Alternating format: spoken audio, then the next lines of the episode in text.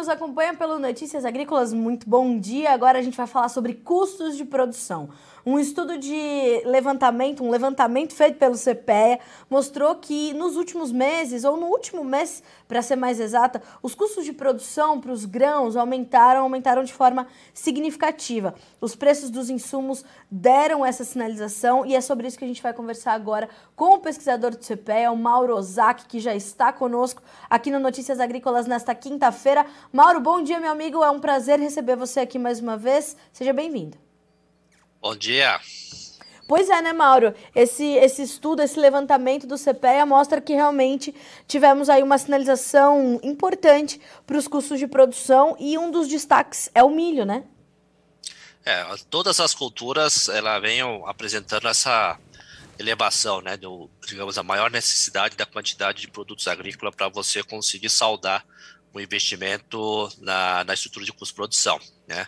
É, em especial milho por conta da, do período, né? Que digamos assim, os produtos que estão compõem a cesta, ele levou mais, né? No caso, né? E o que que, é, o que que puxa principalmente esses custos e essa necessidade maior é, de produto né, para garantir esse, esses custos? Mauro, quando a gente fala de milho, uh, eu queria que você pontuasse quantas sacas a mais estão sendo necessárias nesse momento. Tá.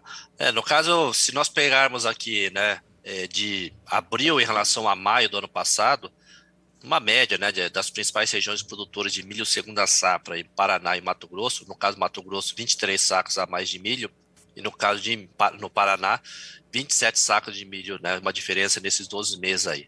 Né, no, nesse acompanhamento mensal que nós fazemos, nós entendemos que se você comprasse todos os insumos nesse mês e vendesse o produto agrícola no mês, né, é, então, isso daria, é, faria essa composição da necessidade de saco para você saldar essa, esse custo de produção.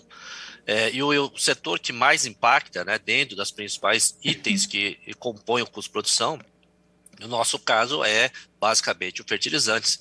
É o que a gente já vem ao longo do ano de 21 é, observando essa evolução desse, do, do reajuste dos preços no mercado internacional e ela vem transmitindo né, no mercado doméstico aí.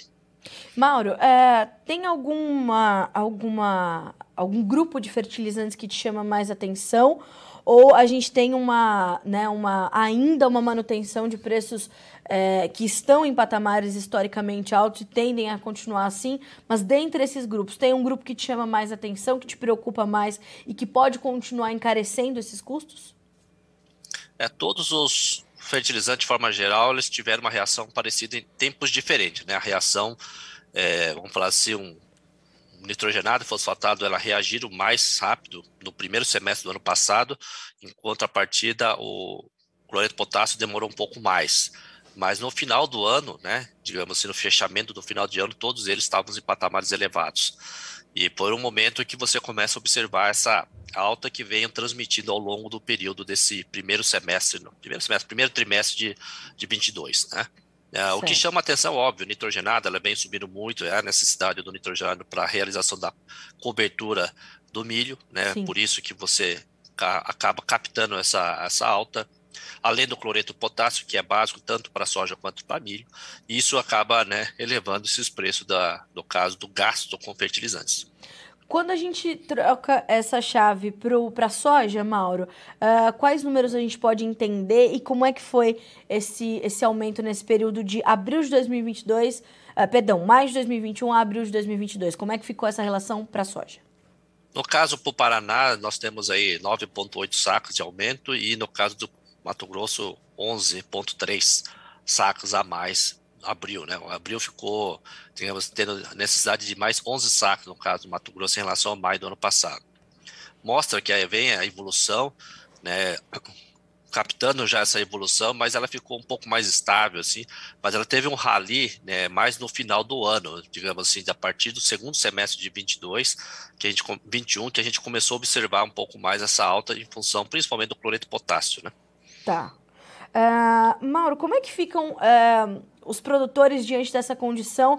Porque eu imagino que essa, esse aumento né, no número de sacas que ele precisa para fazer, para cobrir os seus custos de produção, vão agravando ali as suas relações de troca. Como é que os produtores estão olhando para essas relações nesse momento e como é que estão as relações de troca para soja e milho quando ele já está pensando na sua próxima temporada? É, ele fica preocupado, obviamente, que o seu poder de compra ela vem se comprimindo ao longo dos meses, né?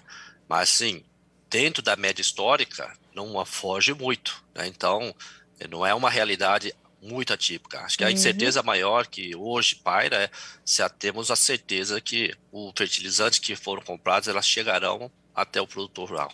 Né? E uhum. outra condição que mais nos, depois de você conseguir ter os seus insumos, acho que a pior condição hoje é a questão climática, que é a que dá, traz um, vamos fazer um revés maior, né? Uma estiagem ou uma geada, alguma coisa nesse sentido, é o que coloca tudo água abaixo aí, uma, uma só lavoura. Tá? Então, se nós olharmos em termos de relação de troca, a gente sabe que ela vem, vem piorando, mas nada fora da média histórica. Tá. Uh, Mauro, os defensivos também te chamam a atenção, os agroquímicos também são ali uh, um ponto importante nesse aumento do, dos custos, tanto para soja quanto para milho?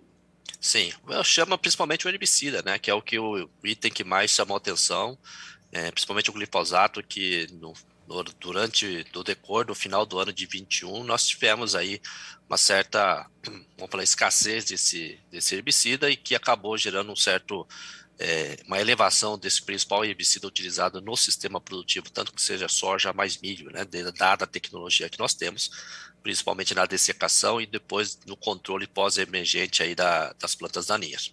Então, é um herbicida bastante utilizado, tem um peso significativo nos seus manejos de plantas daninhas, então ela né, é, certamente impactou bastante na elevação desses do grupo defensivos agrícolas. Mauro, uh, de outro lado, a gente vê preços de soja e de milho aqui no Brasil, apesar dessas recentes correções que nós tivemos, uh, em patamares ainda é, consideráveis, né?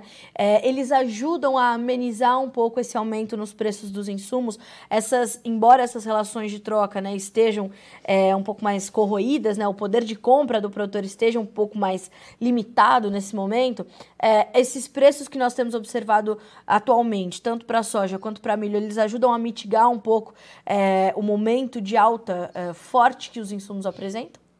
Sim, o preço sim, né? A pergunta é, é que fica quem vai conseguir, quem colheu, no uhum. caso, né, para parte do reflexo da estiagem, principalmente região sul, certo. no caso da soja, e quem vai colher, né?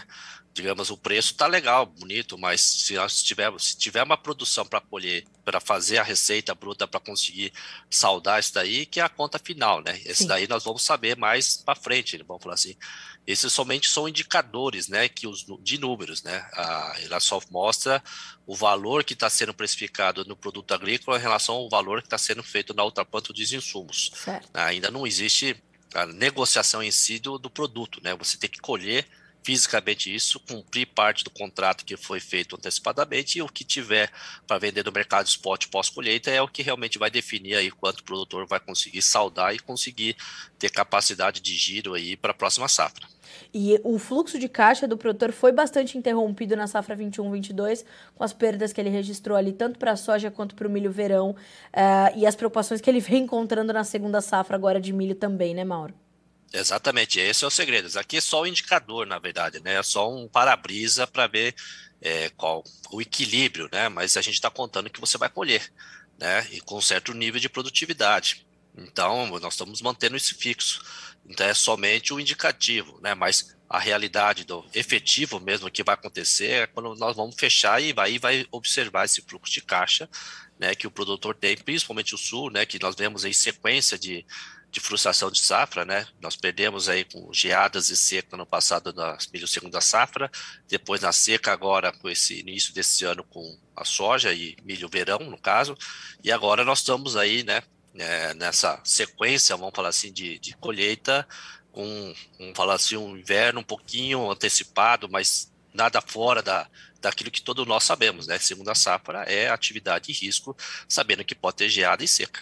Apesar de todas essas situações, Mauro, você acredita que uh, o produtor para soja e para milho, ele ainda caminha para uma safra, uh, segunda safra de milho 22 e para nova safra de grãos 22, 23 para um ano de renda, mesmo que seja uma renda mais comprimida também, vai ser um ano de remuneração adequada para o produtor brasileiro, apesar desses custos de produção mais elevados? Sim, sim. Está claro que ele, o patamares que nós tivemos nos últimos dois, três anos era um patamar bastante elevado, né? Sim. O que permitiu muito produtor recompor seu caixa, conseguir dinheiro para provisionar esse dinheiro, sabendo que a gente tem momentos como agora, né? Como momento de frustração de safra, é, ou quando você tem esse fluxo de caixa, né? Que você abastece caixa do, da empresa com esses ganhos, é exatamente porque nós sabemos que tem esse momento de vacas magras, vamos falar assim, Sim. que é o que você tem que pegar o dinheiro e provisionar exatamente para isso, né? Essa é, é a leitura que se faz aí que tem que ser feito, não é que o produtor deve caminhar. E esse ano, aqueles, claro que nós sabemos que tem produtor que vai ter situação mais complicada, que pontualmente pode ser prejudicado pela questão da seca ou questão é, da geada, né? Mas, de forma geral, que tem desenhado ainda é uma situação é, favorável para o setor. Ou seja, a gente tem aí um caminho bom para traçar pela frente, mas temos alguns pontos de alerta, né, Mauro? Sim, exatamente. Sempre tem né, o pessoal que sofre com alguma coisa dentro das condições climáticas. Né? O clima vai afetar um ou outro, claro que não dá para generalizar. Né? Uma, a agricultura tem vários, várias áreas aí espalhadas em várias regiões, né? mas um ou outro produtor pode ser né, o cara que teve aquele ponto aí da, da, do maior azar, vamos falar assim, né? É, mas outros não, né? Pode estar do lado, um pouquinho próximo, vai passar livre desse problema. Então, é, de forma geral, a gente sempre fala de uma visão mais macro, né, da relação do setor como um todo, ainda é positivo. Mauro, te preocupa a questão cambial? Ah, essa volatilidade intensa do dólar também é, pesando ali na, nessas formações de preços e custos e, naturalmente, na decisão do produtor? O câmbio, a gente, país como o nosso tem que já conviver isso daí, né? É, é dados aí para nós. Né? A gente, digamos assim, diferente de outros países, a gente convive com os aí já há muito tempo com essa volatilidade, né? É, o que a gente tem que aprender é que não pode ficar brincando com, com ele, né? Que é uma coisa que te dá dinheiro e te tira ao mesmo tempo, né? Porque é uma variável exógena que está relacionada com o comportamento mundial e, e países, né? E, no caso que tem contas de forma geral países em desenvolvimento aí no caso nosso, né? Que é, digamos assim, o capital externo rapidamente ele sai, né? E vai para um porto mais seguro, que normalmente é o título americano. Tem que saber que isso daí vai acontecer de uma hora para outra, então tem que se proteger em cima disso. Então, a melhor forma é, no caso nosso, sempre a gente fala, faz uma relação de troca, observe se o poder de compra está bom e trabalhar em cima de um preço médio, né? Não, é mais complicado você tentar acertar o olho da mosca voando, né? É verdade. Essa, essa é a característica do Brasil, né, Mauro? É trocar Exato. a roda do caminhão na ladeira. Na ladeira ainda, né, com freio de mão, sem freio de mão, né? Sem freio nada, né? Então você Solto. tem que ter essa habilidade, né? É verdade. Mas o produtor brasileiro parece que é, é, vai se adequando justamente a essas adversidades e vai conseguindo ali achar os caminhos que mais lhe são oportunos e que mais lhe dão resultado. A gente tem visto isso nas últimas safras com as adversidades que enfrentamos, né, Mauro? Sim, a resiliência do produtor brasileiro é incrível, né? Isso daí não é de hoje, né? É, ela foi selecionando ao longo desses 20 Sim. anos desde, né, processo que nós fomos evoluindo, e ele foi ficando mais calejado, né? E também, dado todo o incremento tecnológico, tem trazido todo esse benefício, ele tem acompanhado isso e tem né, evoluído ao mesmo tempo aí com essas novas é, tecnologias, né?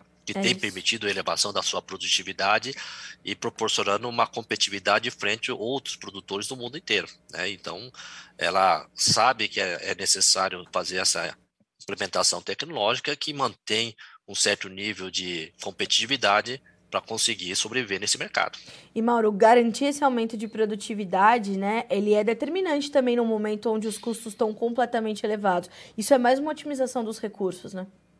Sempre, né? O produtor é, ele tem que sempre brinca, né? Custo, produção e tecnologia tem que todo dia você tem que é igual unha, né? Você tem que cortar, né? Então a óleo tem que aparar porque né, ela cresce você tem que dar um jeito de ajustar, é, ganhando produtividade, você reestabelecendo os fatores de produção e encontrando, né? não ficar no piloto automático, mas de repente repensar uma nova, um novo processo, né? Que possa trazer ganho de produtividade, redução de determinados custos e promovendo né, um posicionamento mais competitivo né, nesse mercado mundial aí. É isso. Mauro, sempre um prazer ter você aqui no Notícias Agrícolas. Obrigada por estar conosco, por nos trazer essas sinalizações, o que vai ajudar muito o produtor a tomar boas decisões. Então, é sempre muito bem-vindo ao que é o Notícias Agrícolas. Obrigada mais uma vez. Muito obrigado pela oportunidade. Um grande abraço. Um abraço, Mauro. Até a próxima. Senhoras e senhores, Mauro Ozaki, pesquisador do CPE aqui conosco nessa quinta-feira, para nos trazer essa sinalização. No período, perceba você, de maio de 2021 a abril de 2022, para milho segunda safra, um aumento de 23 sacas a mais no custo de produção para o milho segunda safra no estado de Mato Grosso. Para Paraná, esse número chega a impressionantes 27 sacas a mais, tá? Para soja, a gente está falando de 9,8 sacas no Paraná, 11,3 sacas no Mato Grosso. O que, que, principalmente puxa e puxou, né? E puxa ainda os custos de produção de soja e milho, fertilizantes, invariavelmente, os defensivos, principalmente os herbicidas, também estão nessa locomotiva, mas quem lidera realmente esses aumentos é o fertilizante. E de todos os grupos, como bem colocou aqui o Mauro. É, claro que o poder de compra do produtor fica um pouco mais comprimido nesse momento, mas ainda assim a safra 22-23 e esta safrinha que está se concluindo, né? Já já a gente começa a colher a segunda safra de milho aqui no Brasil, deverão ser safras de renda para o produtor brasileiro. Claro que não nos mesmos níveis que vimos nas últimas duas temporadas, porque tínhamos ali níveis fora da curva, né? Mas temos ali patamares importantes e oportunidades interessantes que o produtor ainda vai ter para garantir a sua renda na safra 22-23. Será que a gente consegue passar os números de Chicago hoje? A soja voltou a subir e voltou a subir forte. A gente está aqui separando as cotações. Olha só, o mercado começou tímido ali do lado negativo da tabela, mas olha só. Julho, 16 dólares e 86 centos por bushel, 23 pontos, mais 25 de alta. O agosto, 16 e 25, sobe 18 pontos e meio. Setembro, 15 dólares e 52, subindo 13 pontos. E o novembro, 15 dólares e 9, com 9 pontos e meio de alta. Vamos passar para os preços do milho agora. O milho também começou o dia em campo negativo, mas agora trabalha em campo misto. O julho sobe 5 pontos mais 25 para 7 dólares e 86, o setembro 7,54 com um ponto de alta, o dezembro tem um ponto de queda para valer 7,39, cai também o março, um ponto mais 25 para 7 dólares e 42 centos por bushel. Na sequência vamos concluir com o trigo, completamente volátil, né? Subiu forte na segunda-feira, ontem, eh, na, na segunda e na terça-feira, ontem caiu, hoje das sequências baixas. Setembro, 12 dólares e 16. Dezembro, 12 dólares e 19. Março, 12 dólares e 17. Maio, 23. 11 dólares e 93. As perdas variam de 14 a 16 pontos e meio. Para finalizar, o milho na B3 não sei se a gente consegue passar, mas eu consigo dizer para vocês aqui como é que estão as cotações neste momento. Uh, os preços estão caindo, olha aí. Preços em queda na B3 e também já diminuíram um pouquinho as suas baixas, mas ainda no vermelho. Julho, R$ 93,03. O setembro, R$ 95,37 caindo 0,8%. Novembro, R$ 97,41, perde 0,7% agora. E o janeiro, com uma perda de quase 1%, R$ 98,33 por saca nesta manhã de quinta-feira. Então, atenção aos seus custos, planejamento comercial e menos exposição na hora de fazer a sua comercialização. Dessa forma, como disse o Mauro Ozaki, ano de renda para o produtor brasileiro na próxima temporada. A gente fica por aqui com este boletim, mas segue a nossa programação Notícias Agrícolas 25 anos ao lado do produtor rural. Participe das nossas mídias sociais no Facebook Notícias Agrícolas, no Instagram, arroba Notícias Agrícolas e em nosso Twitter, arroba Notiagre. E para assistir todos os nossos vídeos, se inscreva no YouTube e na Twitch Notícias Agrícolas Oficial.